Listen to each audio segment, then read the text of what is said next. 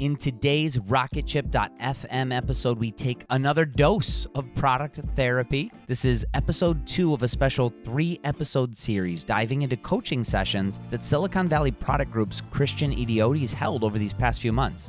We get the very rare opportunity to essentially sit in on some of these coaching sessions. So, a big thank you to Christian and his clients for giving us that chance. And the beauty of it is that we also get to learn through it. I mean, the issues and challenges that Christian and his clients dive into, these are issues and challenges that many rising product managers and product leaders also face. So, let's dive into today's session another dose of product therapy.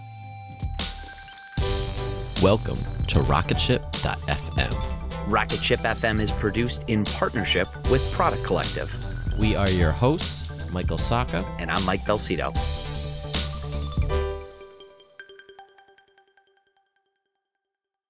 This episode is supported by Trustonomy, an original podcast from OneTrust. Every good relationship you have, personal or business, it involves trust. But we all know that trust doesn't just happen, right? We've all lost trust in a friend or a brand or a product. Trustonomy is a new podcast that looks at true stories from the past to understand how trust works and what makes it stronger and how to rebuild it when it's broken. Now, you know, I'm a sucker for a good podcast that weaves historical stories and relates it to what's happening today. So I thoroughly enjoyed this Trustonomy episode and recommend that you check that out as well. Search for Trustonomy in your podcast player. We'll also include a link in the show notes. Many thanks to the OneTrust team for their support.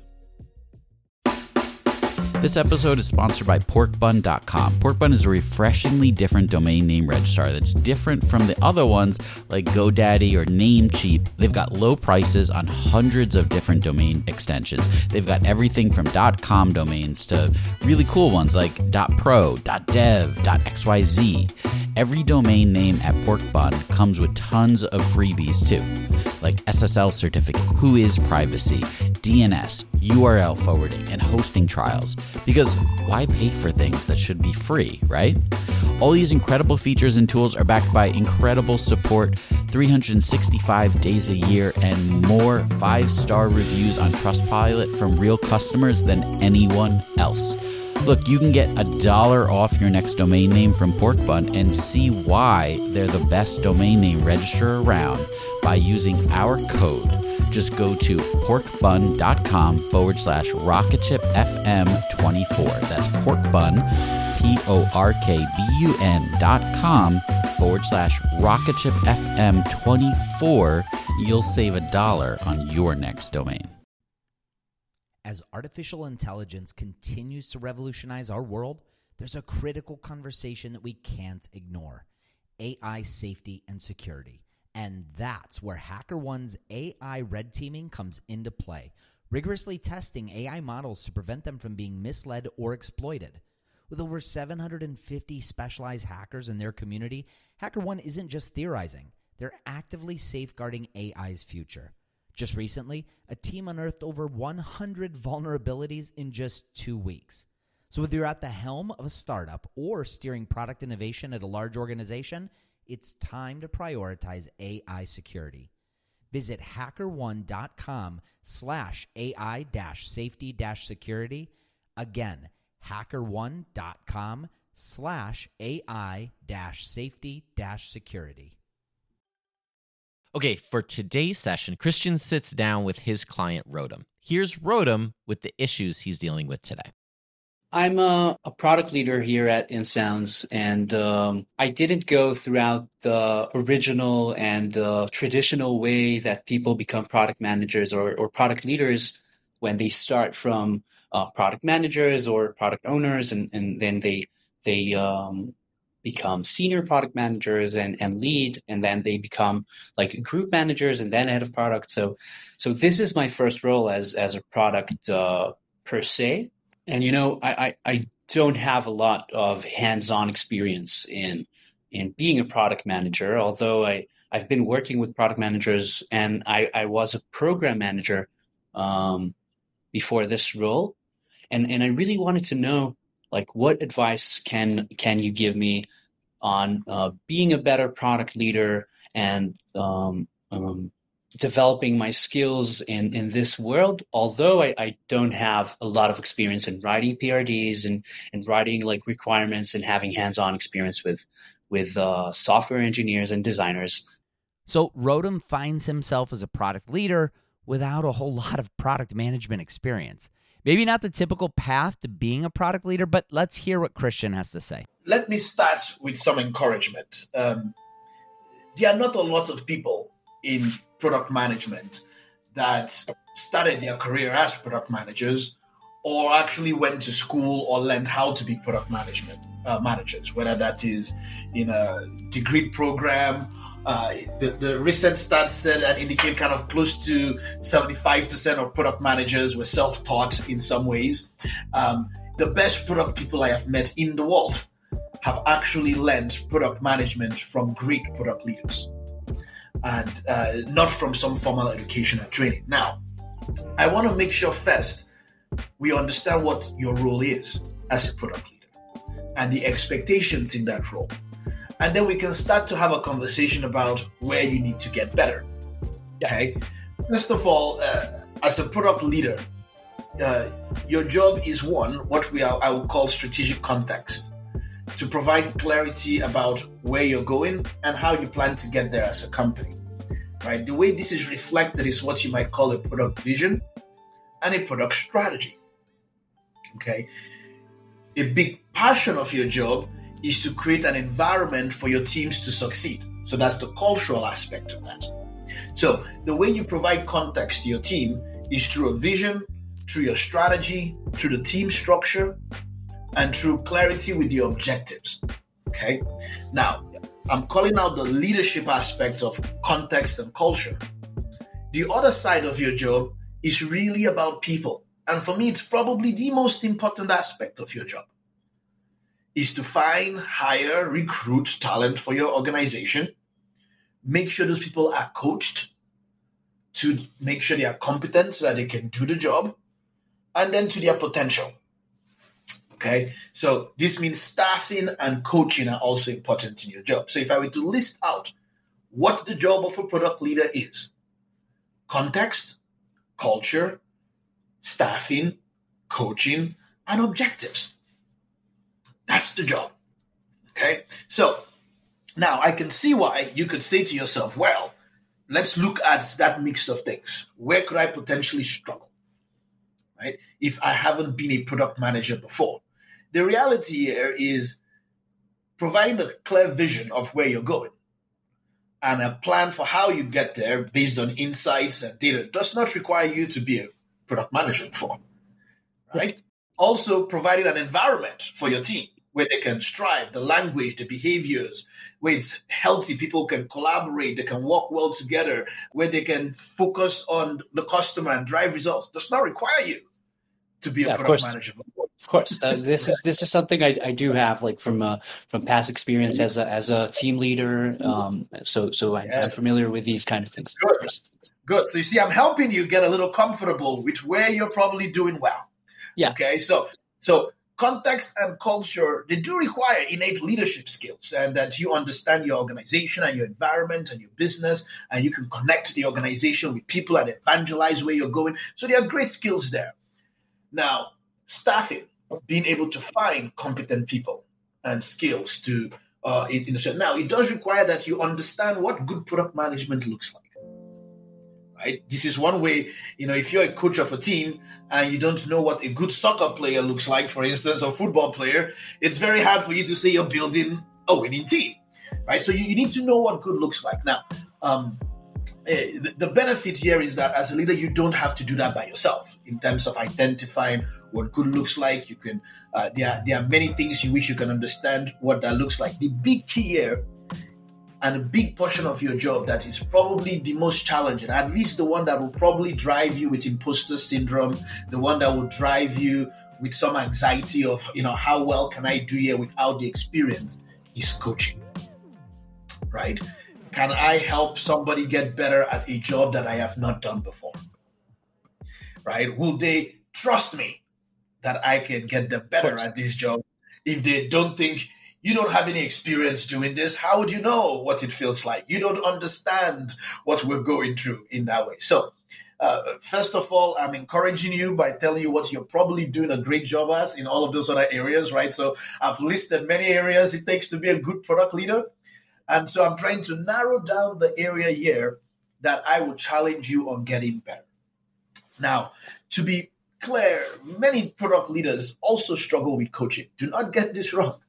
they, they, even the how, ones how would that have you how would you um, uh, advise to get better in uh, in coaching? Um, Yes. that's that's one uh, a first question, and and the second question I have is it's super technical. Like, if you would be in an interview with a product manager, or or um, would you like send a home task for for a candidate? What what would it be? Yes, good good questions. All right, let's tackle the the first one. Uh, specific advice with coaching. Okay, so um, I I want you to recognize first. You have to recognize that this is your number one job, and is the most important job you have. So, for instance, doing product management is not your job. Getting people better at product management is your job. Now, a good product manager contributes a deep knowledge of their customer, a deep knowledge of their industry, a deep knowledge of the business, a deep knowledge of the data, and a deep knowledge of their product. Here is the best way I always challenge people to get better at those aspects is to learn with the people that you're teaching. Now, the reason I say this, it's going to build a tremendous amount of trust. Okay. So, one way you can do this with the team is you can say, look, we are all, me as the leader and you, we're all going to go attend uh, an inspired workshop, a, a product workshop together. Now, what are we doing here? They are learning how to do product management the way the best companies do, but they are watching you learn with them. And so they know that you know what they know, and you also know what they know. This trust dynamic is super important because what it does is it creates an environment where you can practice together. You can say, look, this is what we learned in the workshop how to do discovery, tackle our risk. We're going to practice together as a leader. I'm going to practice with you. I'm going to set time up for us to talk with customers. We're going to do some research together. This period of humility for you only lasts a very short window. And I think it's an important thing as a leader for you to embrace. It's one of the, you know, because it really will accelerate your ability to provide great value to your team. So learn with your team. Let them see you learn with them and let and you know also observe that they are learning too. Okay. And what you're doing as you're starting this is you are ramping up your product discipline. But remember, your job is not to go do the job. Course, Your job is to get them better at doing the job. Yeah. And you, don't get it wrong, the many product leaders that were previously product managers, they struggle because they try to do the job that help people get better at doing the job. So in some ways, you are even in a better spot because you're saying, look, my job is not to do those requirements. Actually, we don't want you doing requirements. My job is to create a safe space for you to test and learn, to talk to customers, to learn about the business, to iterate. So, uh, um, uh, I do want you to find some a great leader that you could spend time with that can also coach you. And I also want you to learn with your team as a way to accelerate trust. So it's okay if you're find yourself in a product leadership position, even if you've never really had much experience as a product manager. You might be at a bit of a disadvantage, but it doesn't mean that you can't be the product leader that you want to be. Right, but it sure would help if you had a mentor guiding you along the way, right? Let's take a short break here. We're going to be right back with more of this conversation between Christian and Rotem.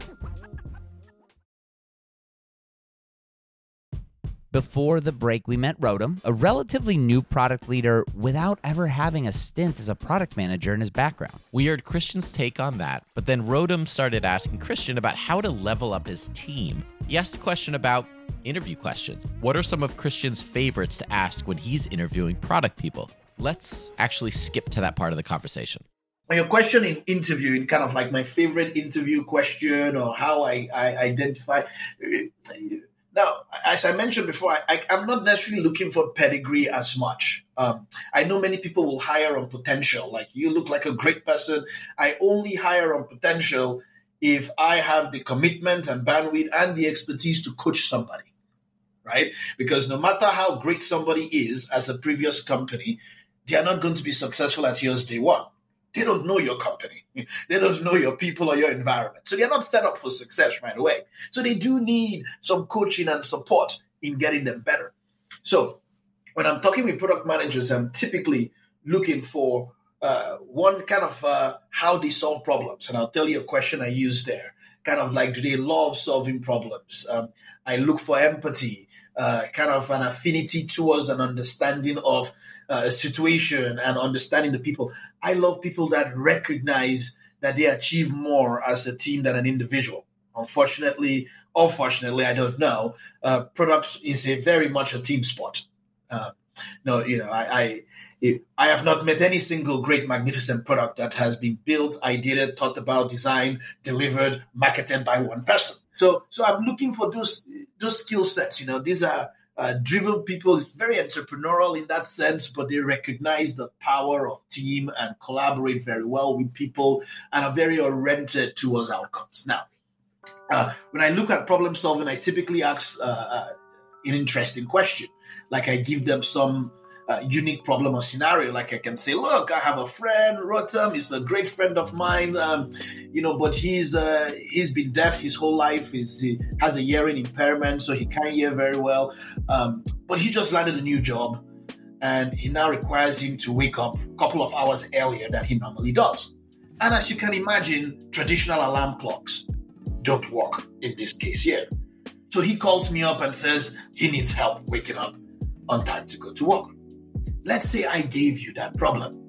How would you go about solving the problem? Now, you see, I'm giving them something that is outside an industry that they may be in, outside my industry, outside just a generic problem space. And you can find different variants of something like that. you you want it unique in some ways, right? So that it's not um, uh, something that's you know somebody can automatically say, "Oh, I've done this before." You you want yeah. your minds and and you don't yeah. want these questions to be something they have prepared. You know, yes, you you take this KPIs and you and you put that exactly. engagement, and you know, yeah, of course. And, and, I want to be clear about kind of what I'm looking for here.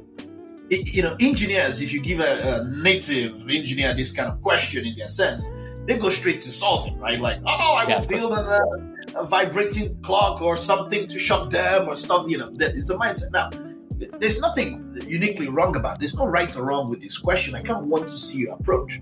I have met people that will say, I have no clue what to do. I actually like that. There's some humility in that, an acknowledgement about what you don't know. My next question is so, what do you do when you don't know?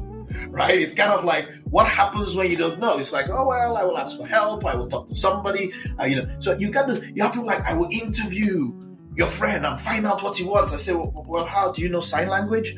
How, how, are you going to talk to the person? You're like, oh, I never thought about that, you know, or people that will try to. So you, you're just trying to let them, you want to see how their mind resonates.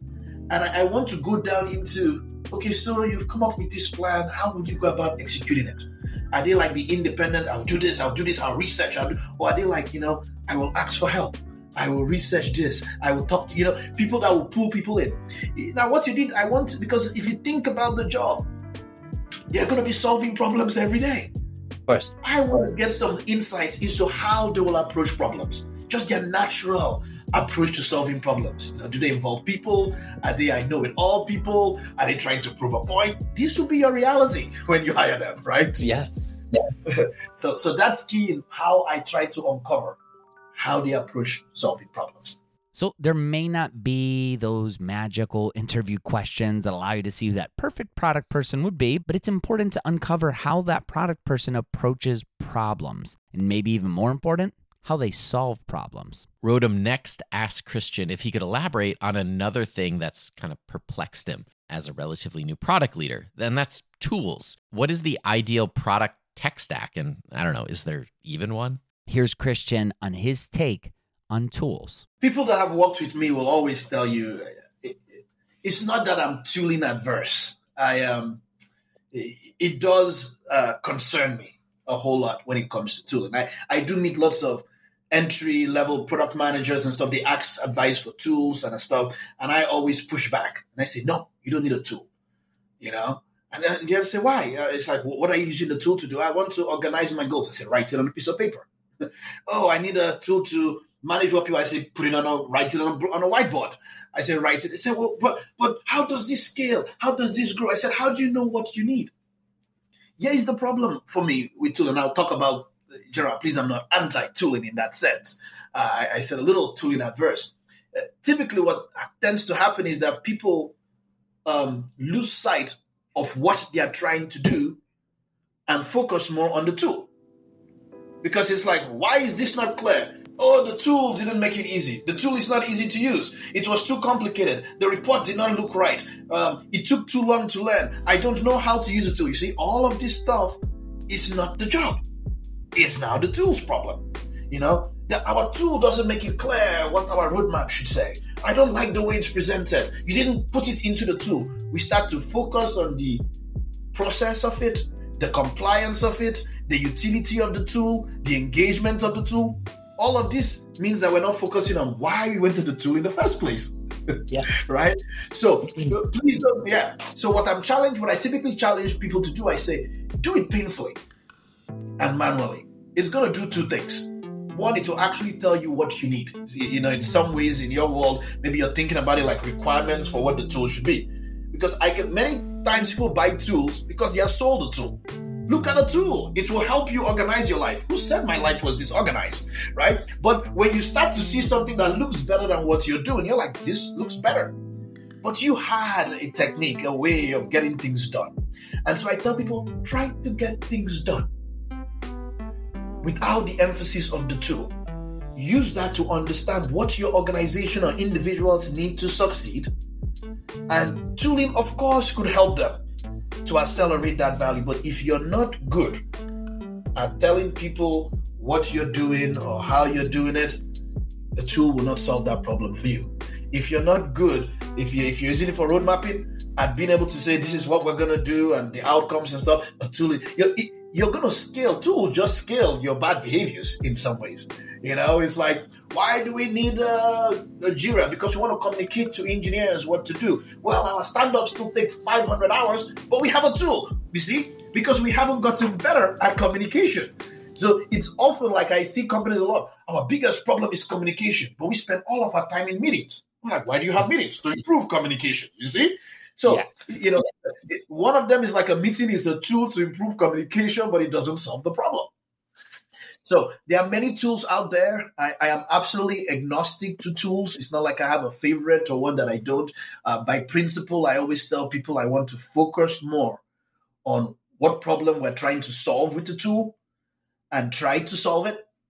Like, you know, if, if the problem is communication, clarity, objectives, management, Try to solve it as painfully and as manually as you can, because that is what you do. You'd be doing discovery on what you actually want in a tool. but I mean, so many companies, you're just like, oh, we need a tool for this and. And nobody in the company has ever done that before. And so the tool defines your company than the problem itself. So it's not that the tools are bad, but they're also not some, you know, panacea. I mean, if you can solve problems that you need to solve manually first, do that. It'll help you understand the problems at the core.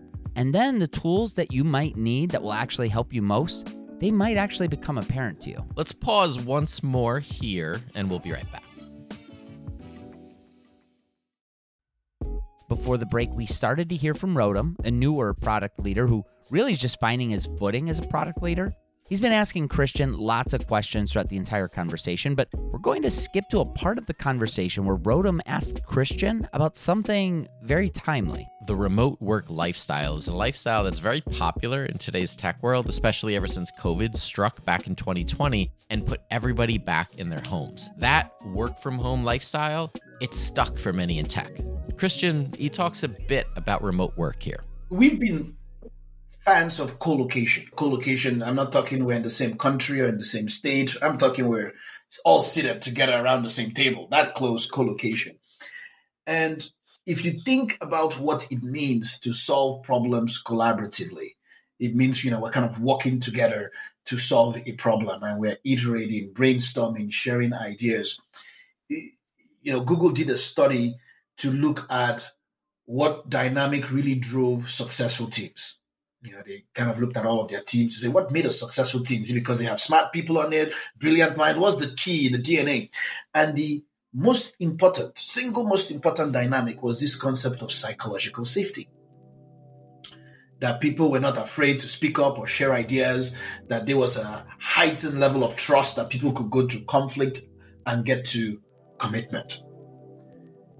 At the core of empowered teams is this idea of trust and trust is predicated on competence and character, and there are many other factors like concern and care and communication. But those are core that I know Rotem can do the job. I know what his strengths are. I know his value to my team, right? And I trust that he's a great person and has good intent.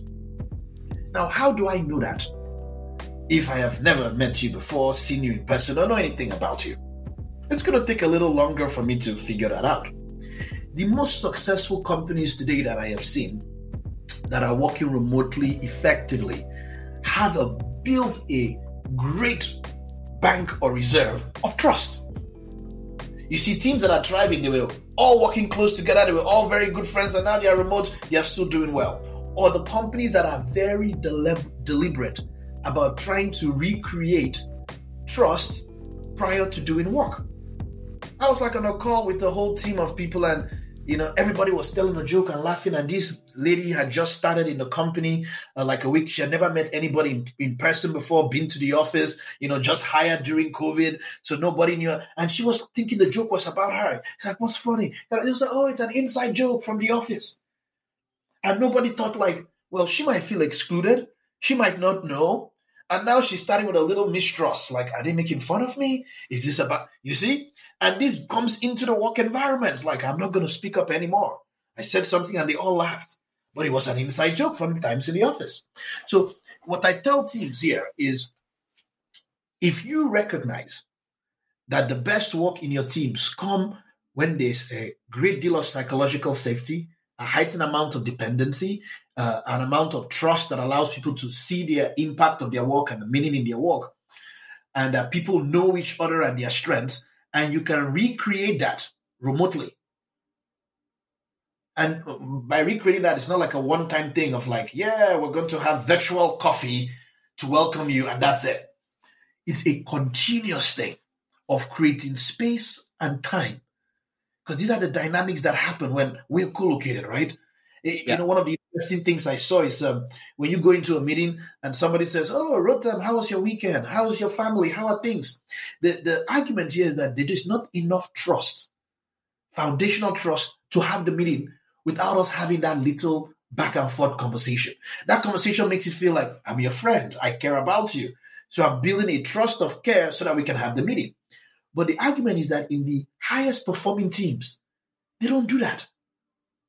Because it's like, Rotem, we hung out last week. You're like the friend of my family. We are always, I don't come into a meeting and say, How was your weekend? You're like, Hey, we were just having beers this weekend. No need to ask me that. We talk you know exactly time. where I was this weekend. Exactly. Yeah, so definitely. it's almost an interesting mindset that you see that the more we try to build that rapport to start off a meeting, it's almost an indication that we don't even have enough trust. So the, if you, you know, we the, the reason we subscribe to co-location is because it, excel, it accelerates what the, the core foundation you need to go do good work. It provides clarity. I know you, you know me. We hang out, we talk through things, we have a water cooler conversation. I don't have to call a meeting to ask you a question or to share an idea. We can go back and forth. So it accelerates that. If you recognize the value of it and you're very deliberate in recreating that in today's day and time, I, I think you could be successful. Lots of interesting pieces of this conversation. There was more to it, but this is all we were going to be able to fit into today's episode. But we do have one more dose of product therapy coming right up. One more episode. So you're going to want to tune in for that final episode. Maybe it was right what the doctor ordered. okay. You've been waiting to fit that pun in, haven't you?